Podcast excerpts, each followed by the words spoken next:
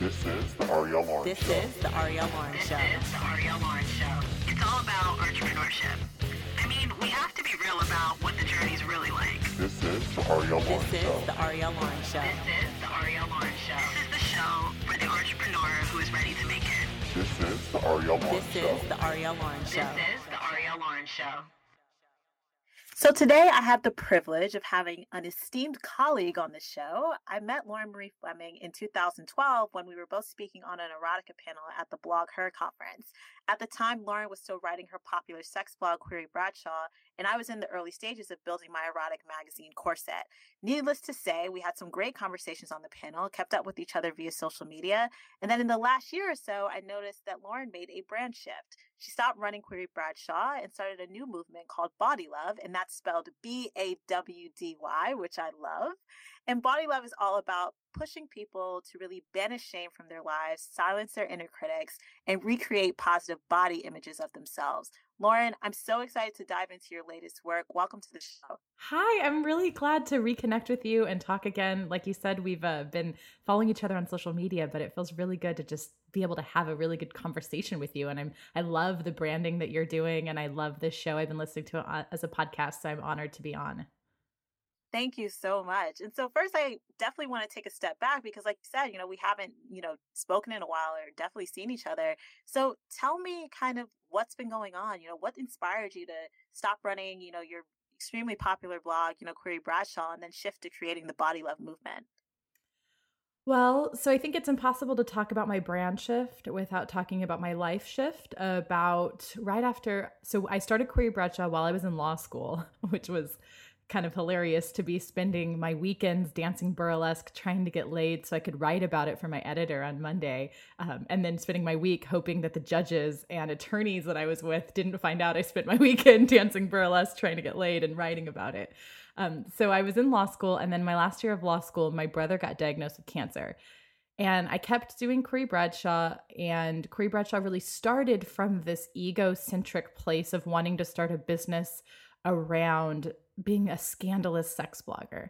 And so I, I did everything wrong at first. I didn't know what I was doing. And then I did everything right, but it still didn't really click with who I was at my core. And I had found something that was close to what I wanted to make my business out of, but it wasn't really there. And I was having this success, but it didn't feel right. I'd go to conferences and everybody would swarm around me. And it felt like I was put on a pedestal. And I realized quickly how much I didn't want to be on a pedestal. I was fine with being on a stage. I liked being on a stage, but a pedestal felt really inaccessible and it, I just felt like I was waiting to fall all the time. So I had this persona I had created and this business I had created around the persona and it was going well and I was doing everything right and then my brother got cancer and then he eventually died and i was there. He died in a really graphic horrific way eventually from the cancer and i was there when it happened and i tried to save his life. And you can't really go through something like that without completely re-examining how you want to live your life. He was 25 i was it was just before my 30th birthday and i really had to take some time to think what do i want to do with my life? And is sex what I want to talk about? Is sex what I want to be doing? And and the answer was yes, but I also want to do more.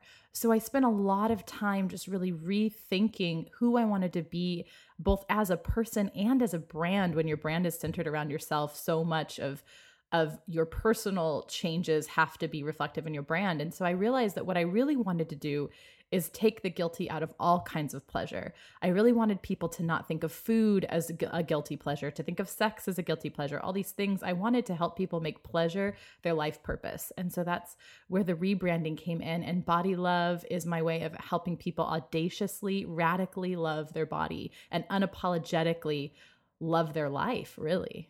Yeah, you know what? Death is, you know, obviously really hard, you know, when it comes, you know, to family. I mean, it's it's hard in general, but I think when it hits, you know, extremely like close to home like that, it definitely does kind of inspire you to, you know, reevaluate your life and, you know, kind of the way that you're living. And so, what a beautiful gift um, that your brother gave you. Um, because I can definitely, you know, when I'm on your website or, you know, when I've been keeping up, you know, with, you know, your posts and, you know, things that you've been writing, I've really, you know, felt like you you are showing up kind of as your full self now. Um, and it doesn't, you know, feel like, you know, bawdy love to me doesn't feel like a persona at all. Um, and so I can definitely feel that that brand shift. And then I, I also want to just applaud you um, for for really being brave because I know that there are many entrepreneurs who build something great and then feel beholden to it. You know, they feel guilty about leaving because they'll let their audiences down or all the work that they've already put into it. So I really applaud you for kind of letting go of Queerie Bradshaw and transitioning into a different but you know more expanded related movement. Um so why don't you tell us more you know about bawdy love you know what is it? Um and uh yeah what it is that you're you're doing now I want to take just one step back to what you were just saying about I think that you're going to have a lot of entrepreneurs who are listening who may feel in the position I felt. I not only had queeriebradshaw.com, which to this day still gets like 5,000 unique visitors a day kind of thing. It's just, uh, it's still without me writing on it for two years, gets tons of hits and has all this SEO. And when I was thinking about letting it go, everybody kept saying, How can you let go SEO? I mean, my website is still one of the top sites that comes up when you search for sex blogs. How would you let that go? And then on top of that, I had built this press called Frisky Feminist Press that was doing really well and still gets a ton of downloads on the guides it did, which are all for free. And it had all these companies that wanted to work with it, all these people that wanted to write with it. I had the potential to do this, make this empire, and I had to let it all go.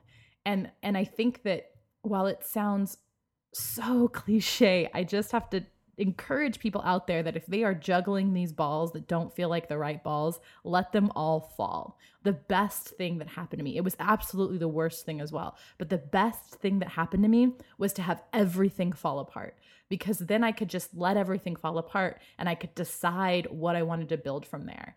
And so into your your question what I built was this bawdy love brand and and the idea behind the brand is the overall brand is taking the guilty out of pleasure. So with Bawdy Love, what I wanted to do and is create this community of support because I realized one day that for me, I needed a brand that could handle me taking days to weeks to even months off to grieve and mourn my brother and November comes and it's the anniversary of his death and his birthday all in one and it was a lot. And then I also lost my grandmother and my grandpa within a year of losing my brother. I was there to witness all of their deaths. And so I need that time to heal. So I first and foremost set my business up as something that could handle me having feelings, not only out as a brand, but also as a business person. So my team knows we set everything up. So uh, November can be a month off for us, for me, for everything we need to do. We um we include my grief in the conversations we have. So if it comes up, it's not such a shock to people. When I was talking as Queerie Bradshaw and I would tell people, yeah, my brother died, they'd be like, oh, I don't want to hear about that. Tell me more about sex. And now when I can talk about my brother dying, it's a part of my brand. So taking these really heavy things that happened to me and showing both the light and the dark and building a brand from that has been really great. So the idea behind the bawdy love revolution is not that you're this single person who's trying to feel better about themselves. It's that you're part of a revolution of people who are trying to say I am worthy of pleasure and um I deserve joy and happiness in life. I deserve to love my body. It doesn't matter what my size is. And I try to show people through the different media that I create because one of the things I talk a lot about is how negative media influences can really, really negatively affect your life. And instead of trying to get rid of negative media, to instead incorporate a ton of positive media into your life. So I cr- try to create positive media and share positive media. And one of the ways in which I do that is the Bawdy Love podcast. And one of the things I love about my podcast is that I bring on people from every sa- shape and size and background because I want everyone to see that hating yourself is unfortunately a universal thing that everybody is taught to do. And I want to try to flip that switch and have loving yourself be a universal thing that everybody tries to practice. So, you know, when you talk about um, your openness, you know, and, and you being, you know, willing to discuss your grief and, you know, also just to even show up on on the site, you know, physically as yourself, loving your body. Um, I think that that's definitely obviously very inspiring to people and allows people to be able to relate with you in a much deeper way. Um, and so, can you actually tell us, you know, what kind of readers have you um, observed, or you know, listeners for your podcast have you observed that actually engage with with bawdy love, and you know, who are you finding that is really most inspired by this work? Like, give us a profile. My the profile that I create as a business person has come from this mix of people. I, I tend to to get people who are in their mid 20s to mid 40s in age range and they tend to be women of all different shapes sizes and gender backgrounds. I um, i also attract a few trans men and um, a lot of trans women as well. And i tend to have feminine people who who understand the feminine experience uh, in this world. Unfortunately femininity is often degraded and put down more than masculinity and a lot of what i come from is from a feminine aspect. And and i try to tell people that that the fem I talk about the feminine. You can have a feminine in a man, you can have a feminine in a woman, you can have a feminine in somebody in between. Um, but I really try to show that our feminine is something that we should embrace and and in all aspects of our life, from business to to love to all the traditional quote feminine ideals. And so a lot of people who follow me are are attracted to that femininity and are trying to embrace their femininity themselves and uh, um, but i've actually been really shocked. So that's like my business profile if you're doing the ideal customer avatar as a business person but as a as a person who is getting the feedback from people i'm i'm really shocked at how universal this is. I mean i always thought yeah okay hating your body and all the things i'm working through these are all universal. Yeah sure. But everything from straight white men to trans women to people of color, it's just been an amazing experience to see how many people can relate to just this simple idea that I don't want to see my body as something wrong or nasty. Food is bad.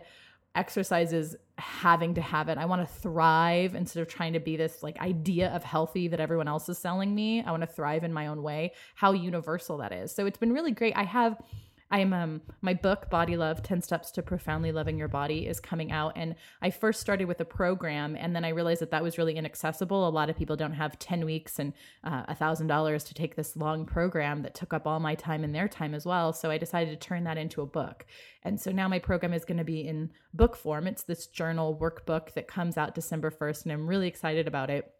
And part of what I did to make this program more accessible is I gave it to editors from different backgrounds and different t- styles of life, and um, they they universally found it impactful, and that was really that was really a show of how important this work I'm doing is and how I'm on the right track. I keep getting all these signs, both spiritually and you know financially and um, entrep- entre- entrepreneurially, um, that this is the right thing, that this is the thing that people want to be buying right now. And I know this show, I'm, I'm bringing it back a lot to entrepreneurial stuff, um, but this show is about you know creating your own business. And I think that if people can really think about what they want to have in the world. So I created Bawdy Love because this is something I needed to be out there. I needed this revolution. I needed to stop hating my body. I needed to put pictures of myself in a bikini on the internet and have people say, you look great instead of having people be like, you look like a sack of mayonnaise, which someone once told me when I put a picture of myself on the internet years ago.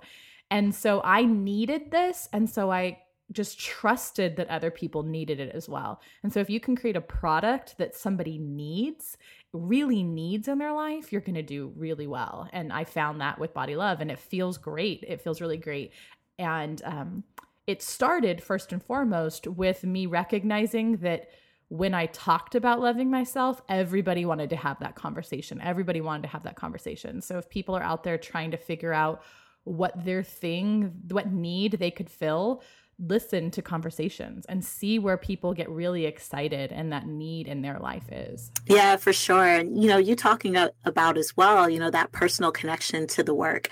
I think that um, it makes us more powerful and I would even say probably more lucrative, I think, as entrepreneurs when we create, you know, businesses and products um, that speak to something that you know was first discovered by something that we needed and so i think it really gives that personal connection to our customers as well because we understand at least at the base level, you know, what it is that they're going through and what it is that they need because it's something that we're dealing with as well. And so I think that's really cool um, and amazing that um, you took kind of your experiences with your body images and, and and what you needed and you kind of formed a company that ended up speaking to so many people who have kind of been in you know similar spaces in terms of learning how to love and accept themselves. Um so that's yeah Thank that's you. that's totally awesome. And what i would also like to ask because you started to touch upon it um, was kind of like how do you work with people? So you, you talked about kind of deciding to create the book so that it's more accessible to more people. Um, is that the really you know the only way that you work with people? Or um, do you also do kind of one-on-one coaching? Like tell us more. So, so when I first, this is another example of doing all the right things, but it wasn't your thing, so it didn't work. I used to try to do just really push one on one coaching. And I found that that didn't work the best for me because I wanted to start with people at their one on coaching ended up being like you're at level 101 i wanted to start with them at like the 202 level. I wanted to start with them the next level. So my program i created because i wanted them to kind of have this baseline that they already knew before they came and worked with me. And i love working one-on-one with people but i want to delve deeper. I don't want to spend the whole time having these kind of superficial conversations about about whatever. I wanted to really delve deeper into it. And so that's one of the reasons I created my program and I created my retreats. So my retreats are a way you get you get coaching before, during and after and that way I could really delve into okay, before you get here, what are your problems? When you're here, what's this bringing up? And afterwards, how did this all feel? And I really love that kind of completion that you get plus the one-on-one time. And that's where I'm the happiest when I can just sit down one-on-one face to face with somebody and be like, "Tell me tell me what we can help how we can help you feel better. What are you what's hurting you right now and how can we work through that to make it so it's no longer hurting you? How can we see the light and the dark? How can we pull out where these negative influences are in your life and how you can replace them with positive ones? How can we make your life more full of pleasure and joy? And how can we connect and heal while we're doing it so I really love my retreats. I really love my one-on-one coaching. I'm also excited I'm going to have a whole tattoo series. I have this idea that I want people to own the words that that they that they want people to call them that they want to call themselves. So they're going to be able to temporary tattoo all over their body these these positive words and these words that that they want to claim for themselves. Um, and I'm excited about having products. I really really shied away as a business person from products for a really long time because I thought oh, shipping them, dealing with them, creating them. I didn't really have faith that that could all happen. And once I realized that I don't have to do it, I can outsource it, I can hire someone to do it, I can create products and get help from artists that know what they're doing. I'm, I'm not a graphic designer, but I have amazing graphic design team. Once I started trusting other people to live in their genius zone, it allowed me to expand my genius zone and work within my genius zone. And that that's been really great. That's been one of the best things that's that's happened to me is just really trusting in my brand enough to pull other people in to help me. Yeah, that's a big lesson, I think, for entrepreneurs. I think when you um, even at the beginning, but I think especially when you get to kind of a certain level in business, there comes a point where you really have to sit down and realize that you cannot do everything yourself. And so it's like, what do I do exceptionally well? And then what can I outsource to people where they do something well that might not be my expertise? And so I'm in the same boat. You know, I'm totally, I have the vision for what I want my design to look like and my branding to look like, but I definitely can't execute it. and I'm not afraid to admit that. And so I think that's, you know, I love the idea of the um the, you know, the tattoos. I think especially when it comes to your brand, you know, focusing on, you know, body empowerment, that's freaking amazing that people will be able to, you know, put all these empowering kind of words and symbols, I'm assuming as well, you know, on, you know, on their bodies to really I hadn't thought about own it. symbols. Yeah, we could totally do Oh, symbols. yeah, you gotta do symbols. Yeah, I'll do some symbols. That would be cool. I like it. Yeah. So so tell me more um, on the entrepreneurship side. You know, what have been some challenges that you faced in in building Bawdy Love? Um, and specifically, if you could tell me a money stories, because like I always say that newbie entrepreneurs look at some of the vets and think that we've always had these kind of pretty websites and you know amazing kind of growing businesses, but I feel like we've all experienced um, our money kind of shenanigans behind the scenes. So if you could just give us a story of something that you faced as an entrepreneur, that would be really cool. It's interesting that you say that because when you're like, what is the most challenge that you face? I'm like, money. It's always money. It's always, I have, I want to do a million tattoos, but tattoos creating them and having products costs money and you have to put money forward and money has been such a difficult thing for me. I I'm always try, I tr- always try to be really honest with this and say that my business the whole rebranding that happened happened because I had three people die in my life and it f- gave me some finances. And so I try to be really honest with that because I think that I don't want to lie to people and say, oh, you know, I worked really hard. I inherited money when people died and that money went into my business. Um, but I also have to say that the times that I have worked the hardest in my business was when that money was gone. So, yes, I did redesign my website with money that I got from my family dying and from inheritance that I got when that happened. But I also you know, when that money was gone, when the redesign was done, the redesign is not enough. The branding is not enough. You can throw all the money you want. In fact, I did. I threw my, um, the money that I got after my brother died into rebranding my website just to realize that I had done the wrong look. I was Pottery Barn when I'm not Pottery Barn. There was nothing really wrong with my look, but it felt like you were walking into a Pottery Barn store. I am not a Pottery Barn gal. I never have walked into a Pottery Barn store and felt at home. I'm more Anthropologie, or even more than that, I'm a vintage plus size thrift store. And so I had to then when I was broke and out of my money because I had spent it all to rebrand, I had to really actually do the work. And so I think that I went from having money to having none to really being completely broke. And I'm one of those people who put everything on. I got a second credit card and put everything on it and just put all my eggs in one basket. And I have to say, that's kind of where I am right now. Um, I'm at a point where I am putting all of my money into this book. And I'm going to just trust that this book is going to sell and that these products that we're creating around it are going to sell and I will get that money back. But I have to say, I'm at that point right now where money feels really scary because I'm putting it all on the line and on my credit cards to do this program and to make this jump. But I know that I've taken the right steps and I've done the right things. So when I leap, there's going to be something to catch me on the other side. And I have to just trust in this product that I do. And then I have to just remind myself that worst comes to worst, I have been completely broken on food stamps before and I can do it again. And I that's when I get my most work done. So hey. um, so I know I think that I think that we we think of money as this thing that we need to make our businesses grow, but I often think about the way that that money has actually negatively impacted me in that I've thrown a lot of money at things and then they weren't the right things to throw money at. So so when you dream of having somebody hand you like I did, you know, 20 grand, unfortunately they had to die to get for me to get it and that really sucked. It was horrible, but it also gave me the push I needed to put my money into my business. And I have to say, 20 grand was a lot of money to me at the time, but it goes really fast. And so you have to think, really think, okay, if I want to, if I was handed money right now, if I got a loan, or if somebody just handed me money, what would I really do with it? And I didn't have that conversation before I had the money. So the money went really quickly.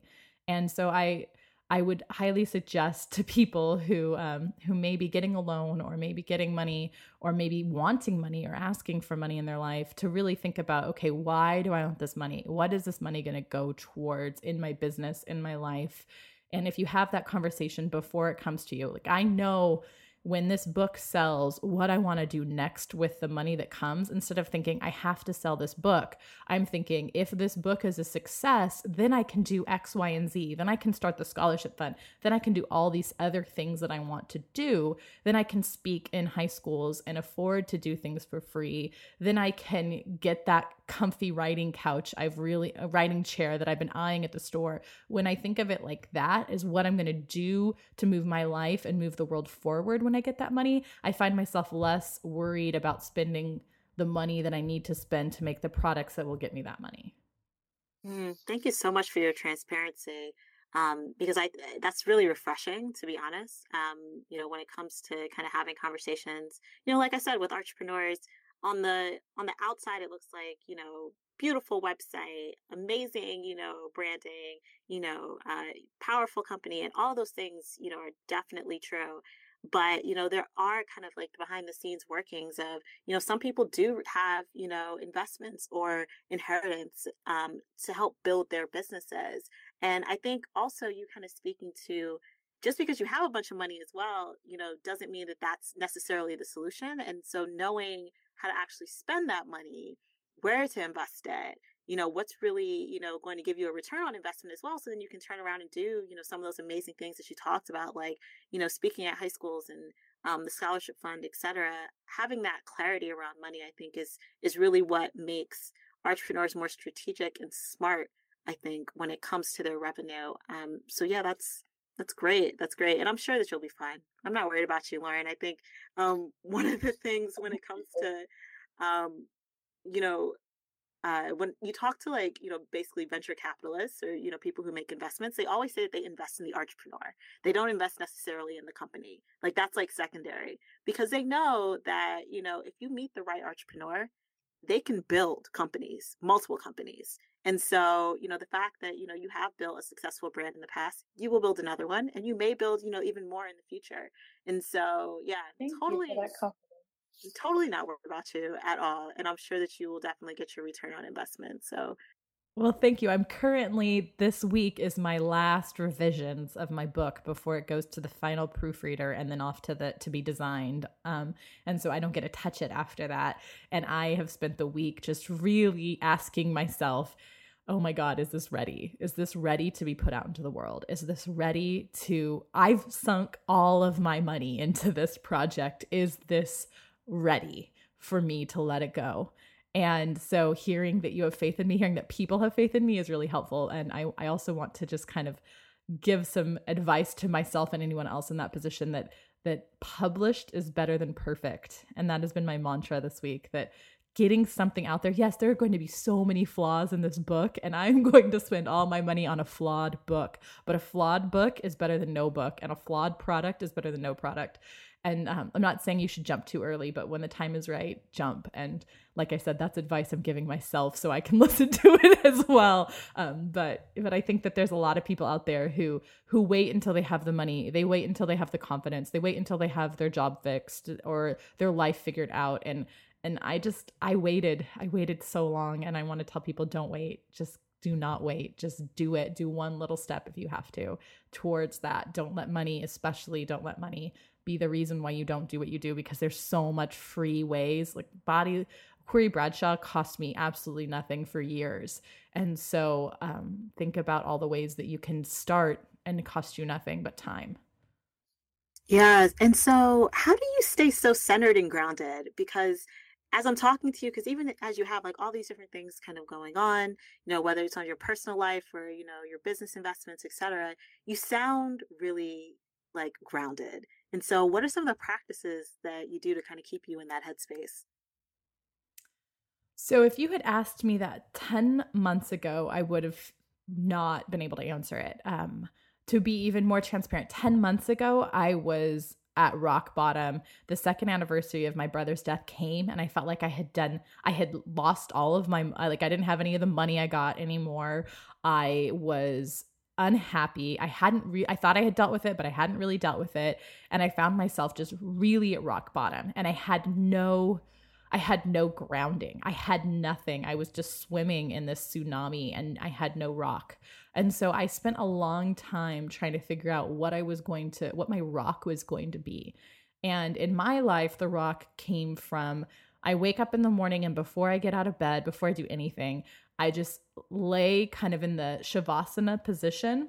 Um, and if for the people who don't know, that's the dead man's pose from yoga, and you you kind of lay on your back with your arms open and I just lay there and I just think, I just breathe. Sometimes I don't think, sometimes I don't do anything. And it, I like that because it starts my day, it grounds me without me having to do anything at all. I just have to lay there.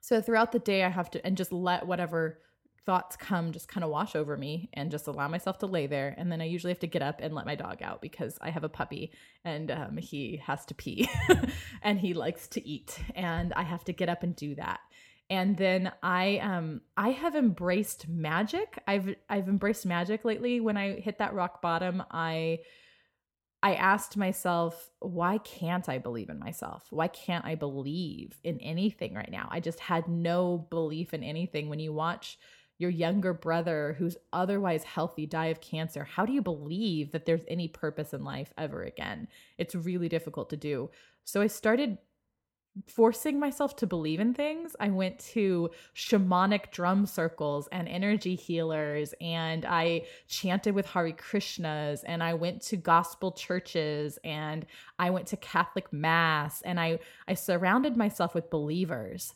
And I didn't find God necessarily, but I kind of found this idea that belief was something I didn't have to be skeptical of anymore.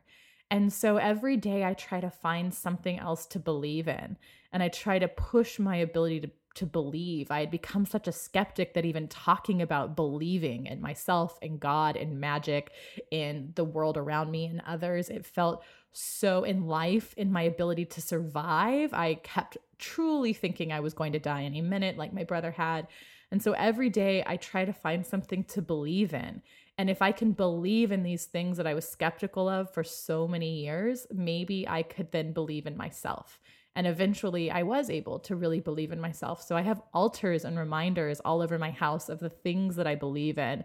I have pictures of my friends, pictures of people who have gone uh, before me. I surround my home with pictures of women that that fictional and non that survived this world before me and I ask for their wisdom whenever I'm feeling like I am stuck. And I really just spend a lot of time with my feet on the ground, reminding myself that I am that I am grounded. And um I when I when I first transitioned out 10 months ago, I felt like my life had just been a pile of shit on top of shit on top of shit.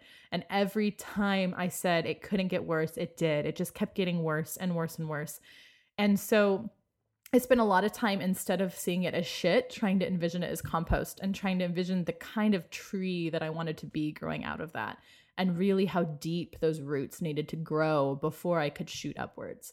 And so, really doing a lot of that visioning and that grounding and that talking to the muses around me and just being a believer in things and not being a skeptical and asking what would be so wrong if I believed that there was a God and that there were many gods and that there was magic around me and all of those things wanted me to be joyful and to be successful. And that's just kind of where it all came from this idea of wanting to believe. Wow, what a beautiful practice. Uh, trying to find something every day to, to believe in. Because I do think that it's so easy to become skeptical, um, you know, of different things in, in life. And so, yeah, that's so, that's so great. thank you. Thank you. I think as a queer person for a long time, all of anything that had to do with spirituality and religion was so anti me and my rights that it was difficult for me to to believe in something that could be anti me. And then I had to realize that I could believe in something that was pro me. And um, I, I could shut out all those haters and just believe in myself. And that was a really, really profound moment. Yeah, and so I also notice um, because I Facebook stalk you um, that Oh, you, nice. I Facebook stalk you too. So I live vicariously through your trips. And I love all of your new photos. If people are listening and they haven't seen your new photos, like, oh my gosh, I just want to hang out with you in those photos. Thank you. Thank you. And actually, speaking of trips, I was actually going to comment about you seem to be traveling, you know, quite a bit. Um, I don't know if it's with your sister or um, I'm not quite sure, but um, yeah, tell us like kind of about your recent travels, the, maybe the favorite place that you've been this year and like why you kind of prioritize traveling as an entrepreneur. It's funny that you say that because I actually made a conscious decision in 2015 to not travel um, to not travel for work. 2014, every other month, I was gone for at least two weeks and traveling and speaking at different conferences. And when I went to New York, I made sure I also spoke in DC and did the whole thing. And I went to New York City five times in the year 2013. And 2014, I traveled all over the country. And 2015, I was like, I am not going to travel. And so I think of myself as not having traveled much. Um, but what it is, is I decided to, I've always been a world traveler. I've lived all over the world. And I decided to instead, I moved back to Oregon where I love, and I decided instead to explore around me. And so I spent most of 2015 exploring some things that were within an hour or two hour drive of myself. And that felt so and i i love i am lucky to live in eugene oregon where there is mu- much diversity around me um, as far as nature. But that felt so decadent and so luxurious to just explore my backyard and to find these amazing things that were right there, easily accessible to me. And it reminded me, I I had always thought, okay, I have to have money to get abroad or I have to go abroad for a whole year and just to really think of exploration as near me. And then my then um I hit wedding season. And so all of these exploring that you're seeing, they're actually I'm visiting weddings. I've been going to so many weddings. Um, and my sister came and visited Oregon, so a lot of those trips and we we um we we weren't always friends. My sister and I didn't get along until my brother died. Up until the the days before he died, we fought. And we once he died, we we really made a conscious decision and we tried beforehand but we really made a conscious decision to accept each other for who they were and what they were and really listen and love each other and it has been beautiful. And so we've um I lived near her. I lived 10 minutes away from her when I was when my after my brother died for 2 years. So it's been really hard for us. So we we purposely try to travel and I we both make it a priority in our businesses and our lives to see each other and travel with each other. And one of those places was Alaska. And I have to say, if you can go to Alaska, oh my gosh, being in that giant massive wilderness is just it it just does everything for me. so if you are a wilderness person, I highly suggest making it to Alaska because I just spent a week there for my um, one of my best friends moved up there and I officiated her wedding and just being in this place where human beings haven't destroyed it as much with our ideas of what matters um, enables me to find out what really matters within myself as well. Wow. Hmm. I have to put Alaska on my list. I haven't been yet. Mm, do it. Do it. Yeah. If you want to go, let me know. I have lots of suggestions. And and I was there last summer with a partner at the time. Um, and I really just found so much creativity opened up in me when I when I was just out in wilderness. And so I've been really trying to to be in wilderness more when I'm writing, especially because I can kind of let go of okay, what will make what can I write that will make me money? And instead I can I can say what will I write that will ground me more in this place that I'm at right now. Yeah, you know, there's something about traveling to certain places that I know that I feel a lot more sensually like tapped in and grounded. Um, mm-hmm. And, you know, I think I feel more in touch with my body, more in touch, I think, spiritually as well. Um, and so I think a lot of these places that you've mentioned um, kind of have been, you know, definitely speaking to you. I'd be curious. I don't know if you'd be interested in this, but um, for you to actually create, you know, some sort of, you know, body love um, travel guide as well, because like yeah. honestly, like there's so many sacred spaces, especially in like um, kind of people's backyards that they might not even be aware of you know, as well. So you're like, you know, I drove a couple hours and I found, you know, my own kind of personal paradise. And I think that's something that people should do a lot more often and not feel like, okay, I have to get on a plane and drop, you know, $2,000 just to feel like I'm, you know, close to myself. So yeah, kudos to you for yeah. doing that. Yeah, one of I love the idea of the body love travel guide. I one of the things I really want to do after bawdy love, after I feel like I've fully invested in bawdy love in the way it needs to be invested in, I want to do something like body life and talk about taking that I, those ideas into the rest of your life. So how do you do it entrepreneurially? How do you do it when you travel? Um, but one of the things I talk about when I travel is we put all these expectations on what luxury is and um, on what we feel like we have to wait until we get an all expenses paid trip to Hawaii to really enjoy ourselves when the beach is only a couple hours away from me and I never go. Um, and I'll miss the beach and I'll be like, oh, I just want to go to Hawaii. And I'm like, well, the beach is two hours away. Just go to the beach. And I had a friend the other day who said, I was like, he was so upset with his life and feeling like his business was failing and he couldn't get anything he wanted out of his life. And he, he said, I was like, well, what would you do if you were just going to do the thing that brought you the most joy? And he's like, I can't just hike, give up everything and hike the Pacific Crest Trail.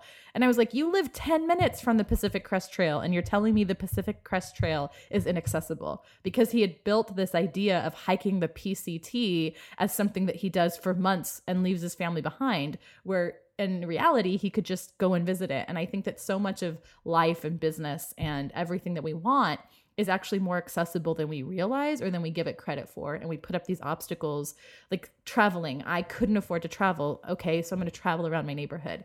And so thinking about your business as well is that like what I can't afford to do all the things I want to do with my business right now, but what can I do right now in where I am to get me there?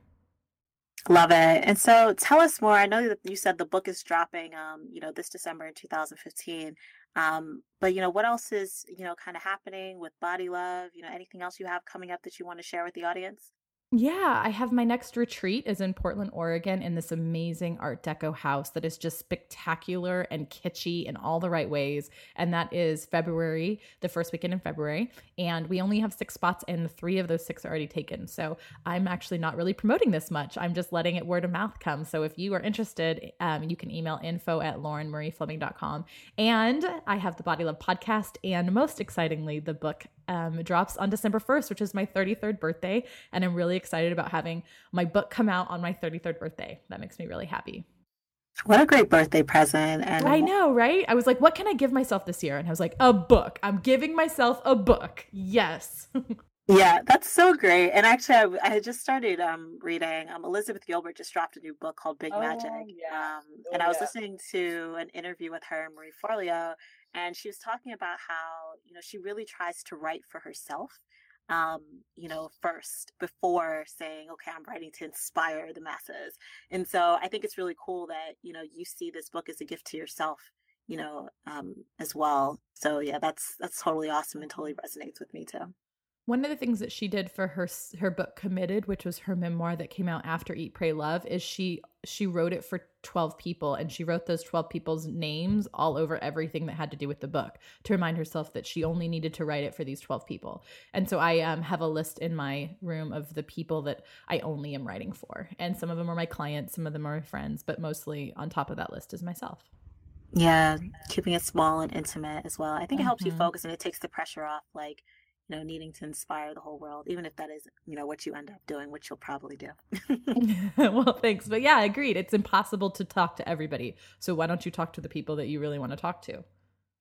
yeah you're truly inspiring and bold lauren Thank you. As are you. I'm so, uh, you know, it's it's actually really awe-inspiring to have somebody who inspires you tell you that you're inspiring. Thank you. Thank you. And yeah, I totally hope everyone check out Bawdy Love at laurenmariefleming.com. Uh, we'll link up the website in the show notes as well. And thank you so much, Lauren, for coming on the show. Thank you so much for having me. It's been an honor. And thank you, everyone, for listening. You can subscribe to the Arielle Loren Show on iTunes, Android platforms, and YouTube. Just follow the links on arielleloren.com. But don't click off this episode just yet. I always like to give a free gift, discount, or special offer away for every episode, so hold on for a few seconds. If you haven't heard, I've created a three day vacation for entrepreneurs ready to increase their profits and take their businesses to the next level. Meet me at the five star Mandarin Oriental Hotel in Brickell Key, Florida, and we'll spend three days creating a six month strategy to increase your sales in your business. Go to arielleloren.com backslash vacation to see all of the beautiful pictures of the hotel, view our sample work schedule, and all of the benefits of you working with me one on one for three days. Go now and book your getaway at arielleloren.com backslash vacation.